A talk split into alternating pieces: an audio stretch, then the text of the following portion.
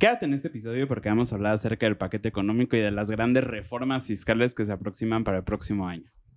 Hola arpeos, bienvenidos a un nuevo episodio de El Lavadero Fiscal. ¿Cómo estás, amigo? Muy bien, después de ese episodio tan tal vez lamentable, porque claramente saben que estamos grabando el mismo día y claramente aún no sabemos quién ganó, pero ahora sí con temas... Sigo creyendo que fui yo. Ya lo sabremos en dos semanas, bueno, la siguiente semana, pero pues vamos a hablar así de temas que nos... Que sí controlamos, ¿no? Que Ajá, que nos preocupan y nos ocupan de ahorita a que acabe el año.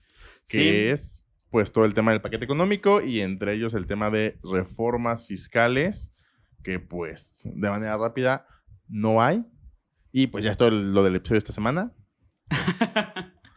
ya hemos hablado del del proceso que debe llevar el paquete económico, ¿no? Donde el Ejecutivo Federal lo tiene que presentar en la Cámara de Diputados a más tardar el 8 de septiembre, o bien me parece que es el 15 de diciembre cuando hay cambio de Ejecutivo, que sería, por ejemplo, el próximo año. Entonces, eh, ellos tienen que presentar esto, digamos que es como su, su paquete de, de estudio de la economía de México donde justamente dicen, ok, yo estimo que el PIB va a estar en esto, yo estimo que el tipo de cambio va a estar en esto, que se van a vender tantos barriles de petróleo, etcétera, etcétera, etcétera. Y con base en todo eso tienen que armar su plan de trabajo. Entonces, la realidad de ahorita lo estábamos platicando un poco antes de empezar el episodio, es que a veces no son tan buenos calculando. No. Eh, porque estábamos hablando de que eh, la inflación para el 2023 estimaba que iba a estar en 5.7 y al momento que estamos grabando esto, que es el 12 de septiembre, ya existe el INPC de agosto. Entonces, si nosotros comparamos el INPC de agosto con el de enero, nos da una inflación del 1.76. 73. 3. 47. Entonces, pues está un poco alejado del 5% que ellos ponían. Sí, la realidad es que lo, creo que lo comentamos justamente por eso eh, unos episodios atrás hablábamos del tema de la inflación que no ha sido tan alta como en los últimos dos años había sucedido y pues ahorita está un poco más controlada. Por ejemplo, si comparamos agosto del año pasado con agosto de este año, existe una inflación del 4.63, pero de todos modos creo que aún sigue siendo bastante controlada y bastante normal eh, en los márgenes de los que recuerdo, por ejemplo, desde 2015 hasta acá. Es algo decente aún, creo. Recuerden que esto de la inflación, de alguna forma, yo pienso que está un poco a merced de la persona que lo esté hablando. Porque eh, justamente anteriormente se hablaba de que la inflación estaba siendo del 8%, pero en comunicados oficiales se informaba que de todas formas los precios no estaban subiendo tanto. Y ahora tenemos una inflación un poco más controlada del 1.73 y de todas formas sentimos la diferencia cuando vamos a pagar el carrito del súper, ¿no? Entonces, es un poco a percepción de nosotros, que creo que al final también el pueblo es quien decide como qué tanto está sintiendo la inflación. Pero eh, en cifras oficiales, de enero a agosto va una inflación del 1.73. Es correcto. Y bueno, creo que lo más relevante y lo que a todos nos podría llegar a preocupar con este paquete económico es el siguiente punto. Y dicen que en 2024 la recaudación alcanzará un máximo histórico del 14.4 del PIB y esto se logrará sin aumentar ni crear nuevos impuestos. Gracias a las medidas de eficiencia tributaria, el combate a la evasión y el dinamismo de la actividad económica. O sea... Más, más... Más más el eh, tema de fiscalización. O sea, este año creo que desde inicio de año nos bombardearon, si no mal recuerdo, con estas multas que cayeron a todos los contribuyentes por un millón de cosas que sí, muchas también se tuvieron este tema de nulidad porque no estuvieron bien conforme al proceso, pero digamos que a pesar de que no hay un terrorismo fiscal, eh, ha habido una eficiencia en el tema de la recaudación en este sexenio. O sea, es algo que se tiene que se dice, porque sí es algo que ha sucedido, antes con, ¿cómo se llama esta mujer que estaba antes en el SAT? Raquel Buenrostro. Que ella eh, fue muy cañona y fue una, una persona muy importante e influyente a que el día de hoy se pueda hacer y que los sistemas de fiscalización sean más eficientes en México. Y que se ha seguido conforme a este año. Y que de todos modos, por ejemplo, ya el Ejecutivo Federal también ya eh, comunicó que todos estos programas de apoyos, como son las becas, eh, los apoyos a adultos mayores, va a subir un 25% el siguiente año. La forma en la que puede cumplir esos compromisos, pues tendrá que ser a través de la recaudación de más impuestos. Sí, es todo un tema. la, la realidad es que todo parece indicar que sí se está como optando más por esto de la fiscalización. Ya digo, ya lo hemos visto a lo largo de todos los episodios, también siempre se los decimos, pero la otra vez también estábamos platicando Arturo y yo incluso de cómo ha cambiado la comunicación de la autoridad con el contribuyente. Ah, sí. Porque antes era de que, querido contribuyente, esperando todo marche bien. Hemos detectado unas diferencias. Te invito a que si gustas, actualices tu situación fiscal hemos detectado unas diferencias, hemos detectado que no has presentado cosas, por favor, tenlo en consideración. Ajá. Al día de hoy es, páganos. Básicamente así te lo ponen, o sea, de que entere el IVA retenido. Sí, o sea, sí es muy tajante, muy de, oye, ya me di cuenta, no me puedes hacer tonto a mi autoridad, tengo la, toda la capacidad instalada para poder fiscalizarte en un clic, porque literalmente podría ser de esa forma.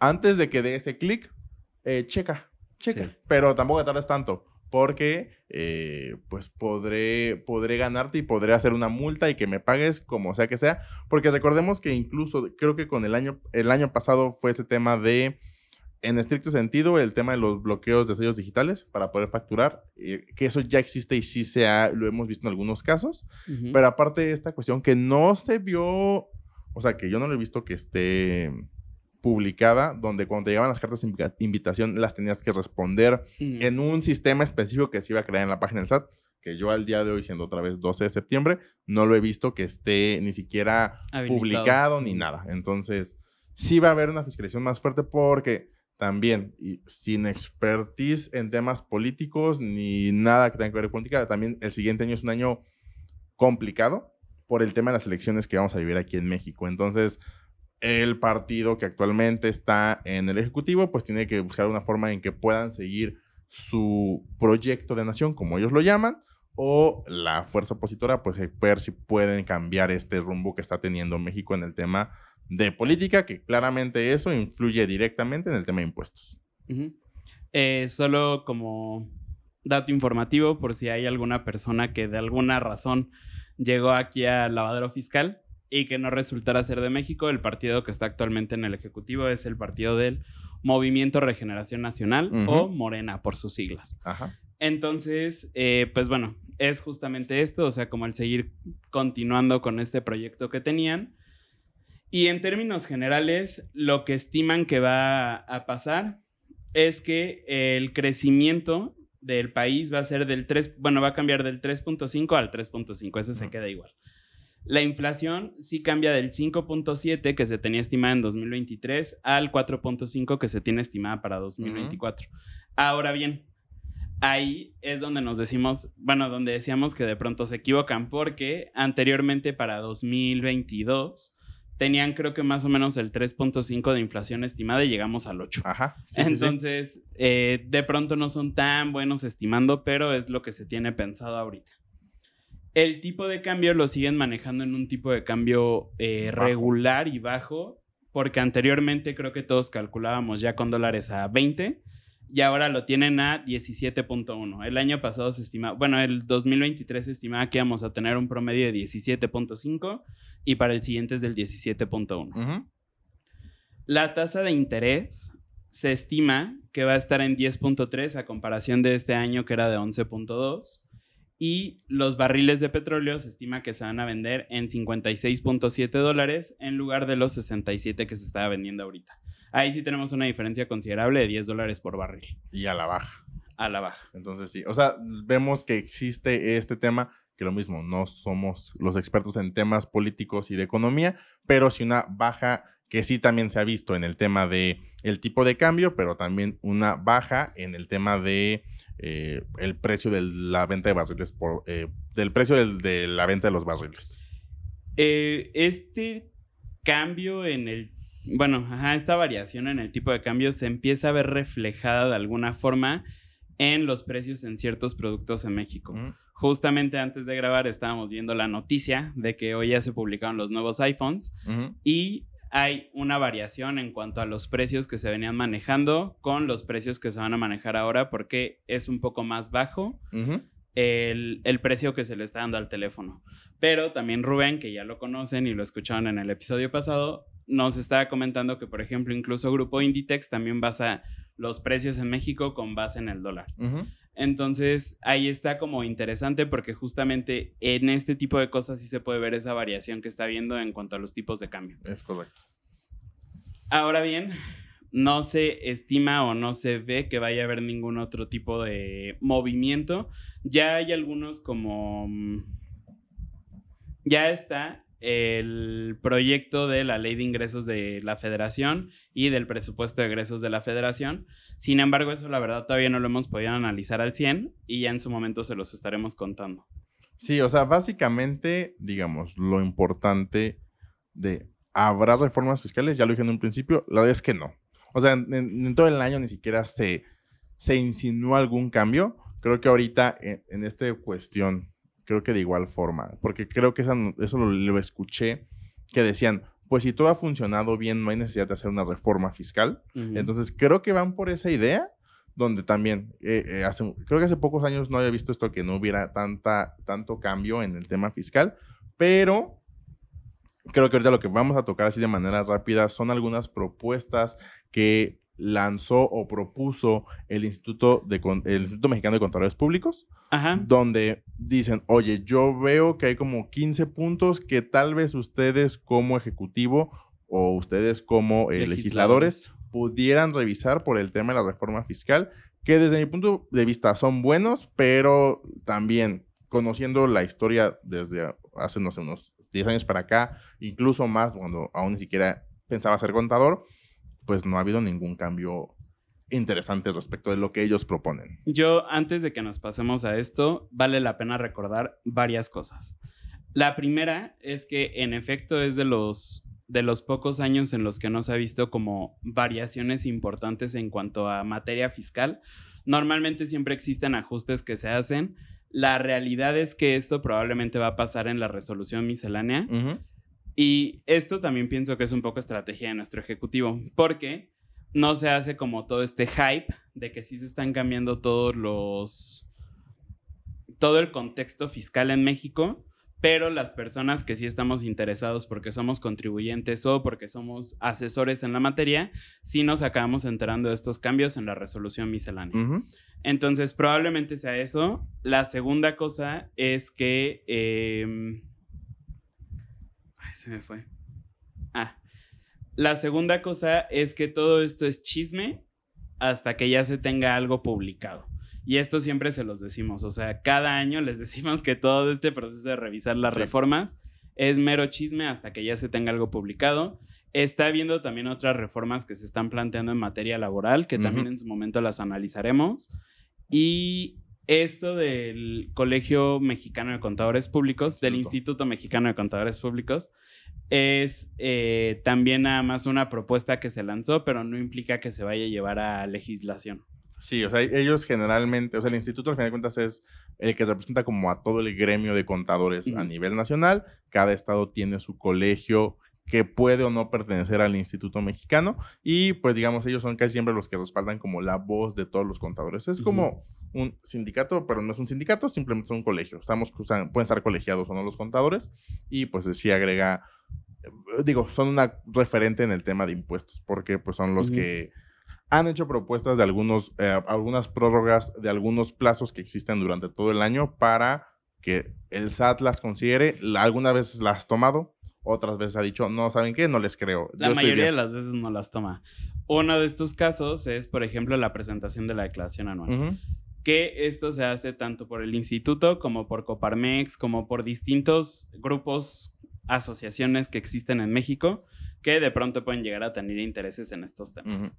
Entonces, eh, no sé si quieras contarnos de las propuestas, amigo. Sí, listo. Son 15 propuestas que hicieron en materia fiscal y de comercio exterior.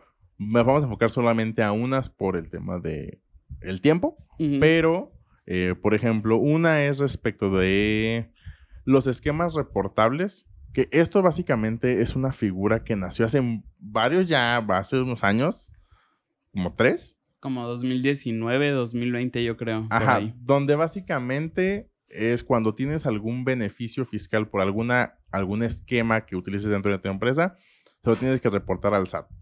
Pero creo que desde que nace nunca han sido claros en muchas cuestiones y justamente... O los umbrales que ponen son muy altos. O sea, porque por ejemplo ponían anteriormente que el umbral para que lo tuvieras que reportar, creo que eran un beneficio de 100 millones de pesos. Y pues llegar a un beneficio de 100 millones de pesos implica solo para cierto tipo de personas porque hay empresas que no facturan ni un millón de pesos, por ejemplo. Y entonces aquí dice que pues ante las ambigüedades e imprecisiones de conceptos e hipótesis sobre los esquemas reportables, deben establecer con claridad el alcance de la normatividad regulatoria. Que creo que sí, porque lo hablábamos. O sea, creo que de empresas grandes que conocemos, ninguna hace este, tema de esquemas reportables porque no llegan a los umbrales y porque no es claro en ningún lado cómo es que deben de funcionar esto de los esquemas reportables. Otro que creo que es muy importante es el tema de las colegiaturas. Creo que en algún momento nosotros lo hablamos desde que desde hace muchos, varias décadas, creo que al menos dos, no se han actualizado estos umbrales de las deducciones de colegiaturas. Pues esto entró con Felipe Calderón. Si no me equivoco, ¿no? ¿Con Peña? No, creo que sí fue este Calderón. Calderón. Entonces, desde ese año, o sea, 2006, no se han actualizado. Y aquí lo que mencionan es que en estricto sentido las colegiaturas para que las personas puedan deducir las colegiaturas no tuvieran ningún límite y que se incluyera la educación superior. Porque también la realidad es que cuando pagas a una, escuela, una universidad particular, pues sí, ahí es el gasto creo que más grande que tienes respecto de la educación. Digo, nada más aquí como para precisar, y ya busqué el dato, este decreto por el, bueno, para el estímulo de las colegiaturas fue publicado en 2011. Fue de las últimas cosas que hizo Felipe Calderón en su, en su poder. Entonces ya pasó más, de una década y no se ha actualizado nunca, ni siquiera por inflación, ni siquiera por nada. Entonces esto es lo que proponen que desde mi punto de vista creo que podría funcionar. Tal vez sí deberían estar topadas. Tal vez en alguna cosa así por tal vez temas de discrepancia y cosas de ese estilo, pero... Es que es un poco, aquí pienso que es un poco complicado el cómo toparlo, porque la realidad es que hay escuelas en México que en una colegiatura se echan el estímulo. Claro, sí, sí, sí. O sea, no sé si lo tendrían que poner a tres colegiaturas, a dos colegiaturas, así un monto, pero también parte de lo que mencionaban es que también entraban los estudios ya... De universidad. De universidad. Sí. Eh, ¿Qué más? Vamos a ver temas de aduana que no vamos a tomar. este es un tema interesante, el tema de gastos de viáticos y de autos, donde mencionan que deberían de eh, actualizar dichos montos. Tanto, por ejemplo, el tema de la deducibilidad del monto para el tema de ah, cuando compras un coche y tal vez el tema de viáticos. Tal vez también sería interesante. Recordemos que actualmente el tope para la deducibilidad de un automóvil es de 175 mil pesos lo cual ya con IVA nos da un monto de 204 mil pesos, si no me equivoco, ahorita les digo exactamente el monto, pero 203 eh, mil pesos. Pero la realidad es que actualmente, que yo ubique, creo que solo hay un coche que puede llegar a este monto, que es el Renault Kwid. Mm, de ahí en fuera, y ni siquiera estoy seguro con el de 2023 y 2024, ¿eh? O sea, anteriormente sé que sí entraba ese, pero no sé con estos con estos modelos actuales. De ahí en fuera, que yo sepa, no hay ningún otro coche que pueda llegar a este monto y para que sí alcance la deducción completa. Sí, no. Sí, también es un monto que en algún momento bajó, creo que fue como 131 mil y después lo volvieron a subir, pero después son esas cosas que dejan, o sea, como que se enfocan en muchas otras cosas, pero este tema de que deberían de actualizarse en teoría, al menos con la inflación, no sucede. Entonces creo que es un buen punto que, que menciona el Instituto Mexicano. Otro es respecto de que debería poder ser deducible el tema de medicinas, así como compra o alquiler de aparatos para el restablecimiento o rehabilitación de pacientes, aun cuando estos conceptos se fueran en forma independiente a su hospitalización, que también tiene mucho sentido. O sea, porque al final de cuentas tú puedes estar hospitalizado, que te hacen todo el tema de medicamentos o aparatos eh, eh, de rehabilitación, pero ya cuando tú los compras en la farmacia, porque ya saliste del hospital, es un gasto siempre no deducible. Entonces creo que también es algo que sí debería de considerarse en algún momento. Y no sé si ahorita sea un buen momento. Y que hay medicamentos que sí son muy caros. claro. Luego viene el tema de el pago de nóminas, que este es un punto interesante donde mencionan eh, que lo que se, se considera exento para un trabajador y que el patrón no puede deducir de manera completa dentro de su declaración anual o dentro de sus erogaciones que hace durante un año, se quite esa, eh, esa limitante. ¿Por qué? Y básicamente lo que mencionaban en el escrito, en el comunicado, cuando hacen estas propuestas, es que al final de cuentas, con todas las reformas que se han hecho en materia laboral, que por ejemplo, al menos ahorita va cumplida, llamémoslo así, el tema de las vacaciones dignas. O sea, que aumentaron el tema de vacaciones. Sin embargo, Eric lo, comentaba hace un ratito, también ahorita están viendo el tema de aumentar los días de aguinaldo y reducir la jornada laboral, lo cual y en teoría, si reducen la jornada, eso implica el contratar más personal. Entonces, si dicen, ¿sabes qué? Yo voy a empezar a gastar más. por lo tanto, tal vez deberían de quitarme esta, esta limitante o esta, este no deducible de los gastos exentos y que el patrón lo pueda deducir al 100%. Sí, aquí creo que no hay mucho que pueda agregar. En los próximos episodios vamos a estar eh, revisando estas posibles reformas laborales. Es correcto. Después, igual, lo que siempre ha sido un dolor de cabeza en los últimos años, el complemento carta aporte, que se haga más fácil para...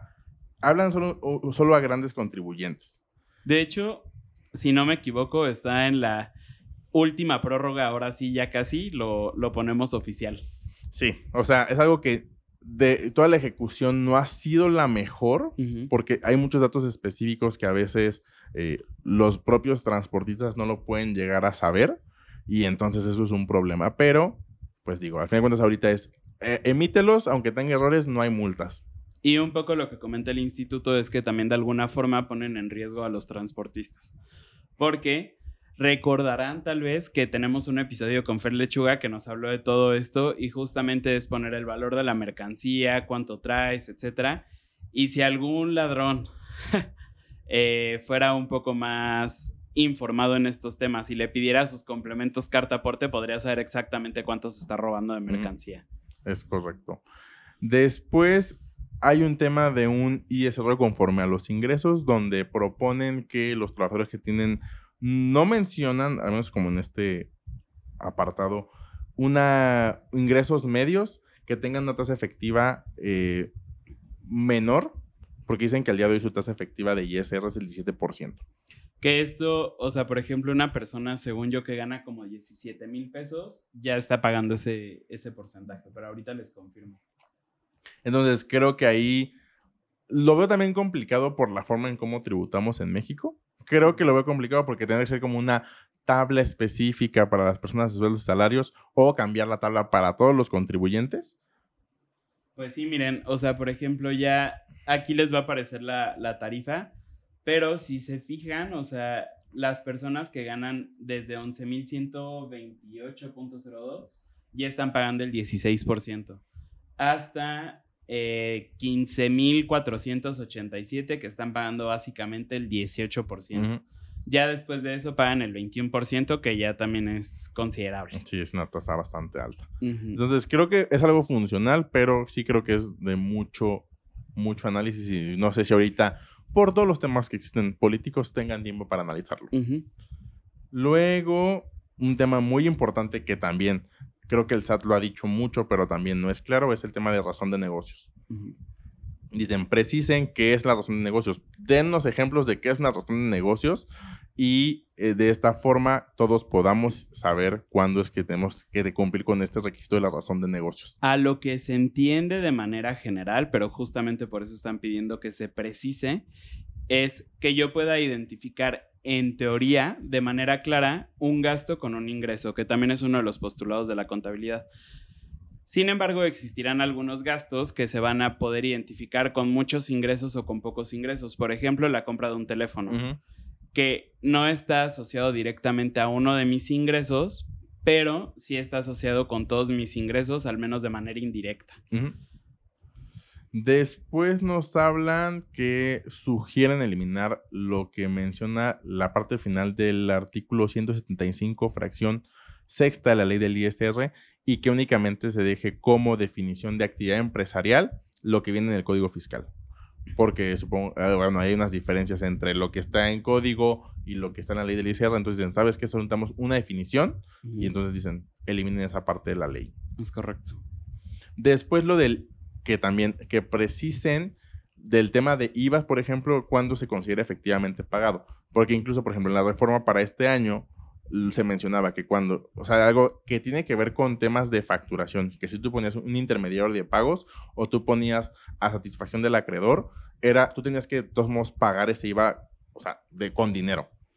De hecho, ah, bueno, no O sea, porque si no, no, se, no puedes acreditar ese gasto.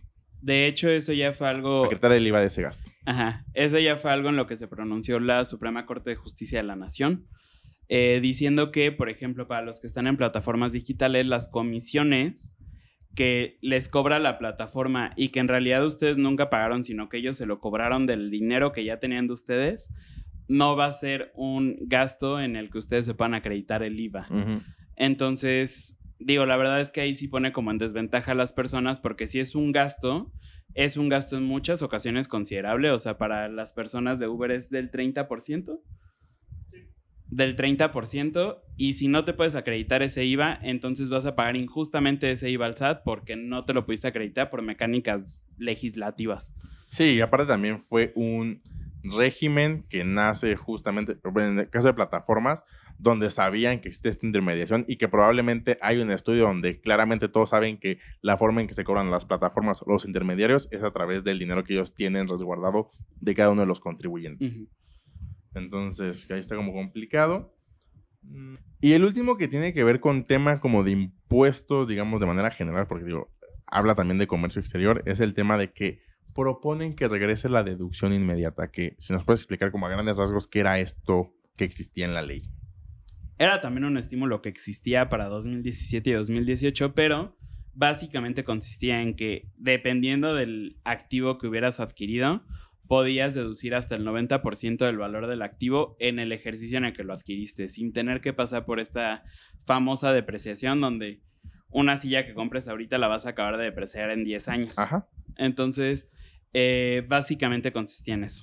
Sí, o sea, era en 2017, cuando se publica o nace, era una tasa mayor. Si se usaba el siguiente año, era otra tasa un poco más reducida, pero era un beneficio para justamente para las pequeñas, micro, pequeñas y medianas empresas donde compraban activos y justamente pasaba eso. Pues en su capital o en sus flujos disminuían por comprar activos fijos, los cuales no pueden deducir en su totalidad y por lo tanto también eso les ocasionaba pagar más impuestos. Entonces, este mm. estímulo era bastante interesante en 2018, pues nada más fueron estos dos años que, se dejaron vigentes, del 19 hasta ahorita 2023, ya no se puede aplicar esa deducción inmediata y pues es una propuesta que pudiera funcionar. O sea, creo que en este tema de, siendo como congruentes en lo que busca el SAT ser mejor fiscalizador, creo que estos beneficios pudieran ayudar a que todos paguemos de manera más justa el tema de nuestros impuestos. Entonces, creo que es una propuesta interesante. Son propuestas que lanza o genera el Instituto Mexicano de Controles Públicos, pero tampoco es que vaya a suceder. Es algo que está, es algo como paralelo o propuestas tal cual es el nombre, pero vemos si algún legislador le interesa y toma nota de estas cosas que propone el instituto. La realidad es que también, como ya lo mencioné en otros episodios, sí tiende a haber normalmente como propuestas de reformas en cuanto a este tipo de temas como de las deducciones personales. Les comentaba que, por ejemplo, en pandemia, para el homeschooling, porque pues todos estaban obligados a hacer homeschooling, eh, metían o pedían que se pudiera considerar como una deducción personal la compra de computadoras, de tabletas, de teléfonos, el pago del internet, etc. Pero pues no se logró nada. Entonces, esto también son eh, propuestas que hace el Instituto Mexicano de Contadores Públicos y que está sujeto a ver si algún legislador dice que, ah, esto creo que puede funcionar y lo eh, llevan a un proceso legislativo.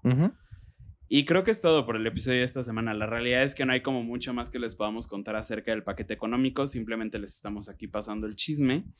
Eh, pero en cuanto tengamos información un poco más certera o cuando ya se empiecen a ver proyectos para lo de la, la resolución miscelánea, también se los estaremos comentando por acá. Sí, de igual forma, pues ahorita también en septiembre, eh, los legislativos, ya lo hablamos, pero es el tema de reformas en temas laborales. También veremos cómo va avanzando ese, ese tema se había dejado un poco en la congeladora hasta esta sesión ordinaria que tienen en septiembre los diputados. Vamos a ver cómo avanza. Siendo honestos, creo que va a avanzar por temas políticos. Pero pues vamos a ver cómo va, va beneficiando a los trabajadores, cómo lo van eh, asimilando el tema de los patrones y que vaya funcionando como para todos. Sí, y pues síganos en redes sociales. Eh, estamos en Facebook, Twitter, no, en Twitter no. Facebook, Tweets, eh, Instagram. Instagram, YouTube, Spotify, Reddit y creo que YouTube. Bueno, las que siempre les decimos. Estamos en las que siempre les decimos. Y también, eh, si tienen alguna duda con temas de impuestos, pueden buscar una asesoría en nuestra página web, que es arpaconsultores.com. En, la, en el apartado superior derecho eh, van a encontrar asesoría uno a uno. Ahí pueden ver nuestra agenda en tiempo real, pueden agendar. Se van a conectar con Arturo y conmigo y ya les vamos a poder apoyar con sus temas fiscales. Sí, creo que es todo por esta semana. Y pues nada, yo soy Arturo. Yo soy Eric. Juntos somos Arpea y nos vemos la siguiente semana.